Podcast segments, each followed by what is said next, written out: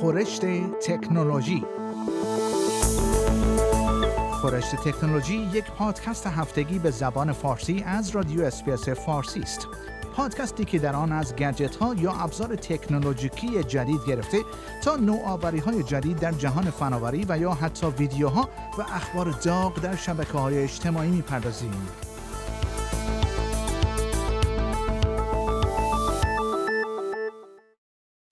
یک کلاهبردار که ادعا می کرد از شبکه ملی برودبند استرالیا یا NBN تماس می گیرد تصادفاً با شماره تلفن واحد جرایم سایبری پلیس ساوت استرالیا تماس گرفته است.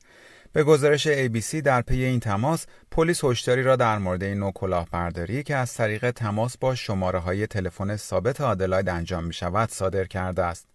در این تماس های تلفنی فرد تماس گیرنده ادعا می کند که از طرف شرکت NBN تماس می گیرد و به دریافت کننده تماس می گوید که رایانه شک شده است و از او می خواهد تا وارد یک سایت اینترنتی شود که بسیار شبیه سایت واقعی NBN است. پلیس در بیانیه اعلام کرده است در حال حاضر یک کلاهبرداری تحت عنوان NBN تلفن‌های ثابت آدلاید را هدف قرار می‌دهد و شعبه بازرسی جرایم مالی و سایبری که مسئول تحقیق درباره چنین کلاهبرداری‌هایی است خودش هم دریافت کننده یکی از این تماس‌ها بوده است. پلیس ساوت استرالیا برای اینکه جزئیات بیشتری در مورد این کلاهبرداری کسب کند با استفاده از یک نرم افزار مطمئن دستورالعملهای فرد کلاهبردار را دنبال کرد و وارد یک وبسایت شد که طراحی ضعیفی داشت. پلیس اعلام کرده است یکی از چیزهایی که در اولین نگاه می‌تواند این کلاهبرداری را فاش کند این است که در آدرس این سایت قبل از نام NBN کلمه Weebly دیده می شود که یک سرویس web hosting است. پس از ورود به این سایت فرد کلاهبردار از مأمور پلیس خواست تا مراحلی را برای دانلود یک نرم افزار کنترل از راه دور انجام دهد. پلیس می‌گوید فرد کلاهبردار سعی می‌کرد تا اطمینان دهد که این نرم افزار برای حل مشکل اینترنت ضروری است. پلیس معتقد است هدف کلاهبردار این است که تا به اطلاعات شخصی افراد از جمله رمزهای عبور بانکداری اینترنتی آنها دست پیدا کند.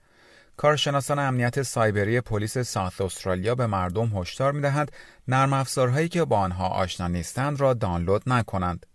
پلیس می‌گوید اگر تماسی دریافت می کنید که در مورد آن تردید دارید تلفن را قطع کنید و بعد خودتان از طریق یک شماره تلفن مطمئن با آن شرکت یا سازمان تماس بگیرید. و خبر بعد فرودگاه ها و هواپیماها در حال استفاده از تکنولوژی های جدید هستند تا پس از لغو محدودیت های مسافرتی بتوانند فعالیت خود را از سر گیرند. استفاده از تکنولوژی های بدون تماس یا به اصطلاح تاچلس نقش مهمی در کاهش خطر ابتلا به بیماری ها خواهند داشت.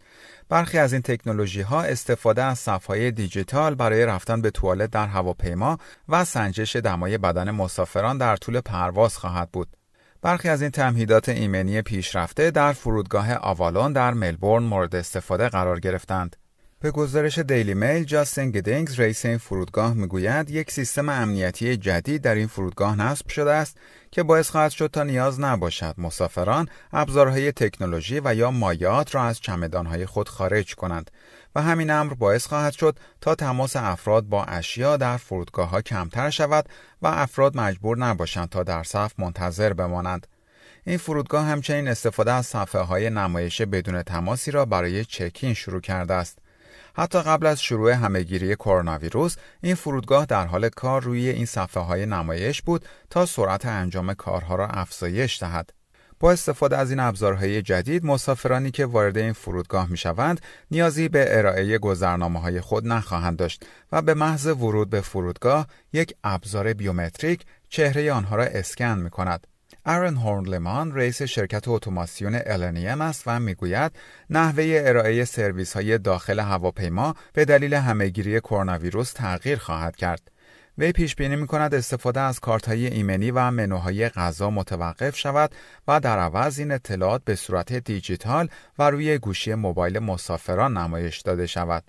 صفحه مربوط به توالت ها نیز برچیده خواهد شد و مسافران مجبور خواهند بود تا برای رفتن به توالت از طریق یک اپ رزرواسیون انجام دهند. همچنین تکنولوژی های مورد استفاده قرار خواهند گرفت تا در طول پرواز به صورت مداوم دمای بدن مسافران زیر نظر باشد. و خبر بعد در حالی که دولت ایالت ویکتوریا در تلاش برای افزایش استفاده از انرژی های تجدید پذیر است، بزرگترین باتری در نیمکره جنوبی جهان در این ایالت مورد استفاده قرار خواهد گرفت. شرکت انرژی نئون هزینه این باتری 300 مگاواتی تسلا را پرداخت خواهد کرد.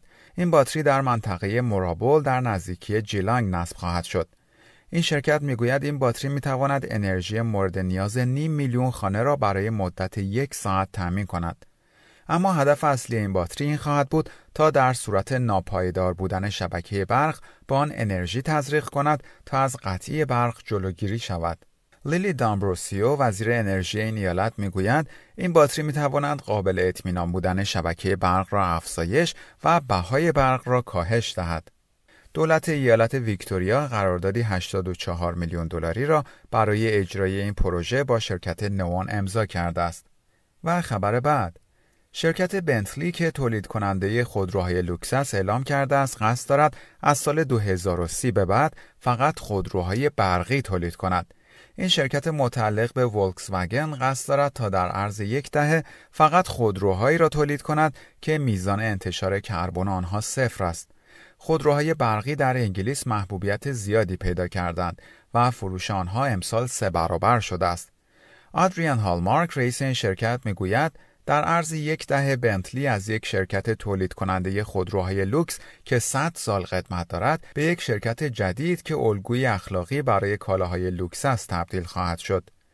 بنتلی که به دلیل موتورهای دوازده سیلندرش معروف است، اکنون می‌خواهد به یکی از شرکت‌های پیشرو در زمینه پایداری زیست محیطی تبدیل شود. این شرکت معتقد است اهدافی که در زمینه حفاظت از محیط زیست تعیین می کند باعث خواهد شد تا از لحاظ مالی انعطاف پذیرتر و در برابر رکودهای اقتصادی مقاومتر باشد. صاحب شرکت بنتلی یعنی شرکت ولکس وگن آلمان نیز میلیاردها دلار در زمینه توسعه تکنولوژی های خودروهای برقی سرمایه گذاری کرده است. در پایان برنامه خورشت تکنولوژی این هفته از شما دعوت می‌کنم برای تماشای برخی از ویدیوهای جالب در مورد تکنولوژی به صفحه اینترنتی برنامه فارسی رادیو اسپیس با آدرس sbs.com.au مراجعه کنید. شما همچنین می توانید پادکست های خورشت تکنولوژی را دانلود کنید و در هر زمانی که خواستید آنها را بشنوید.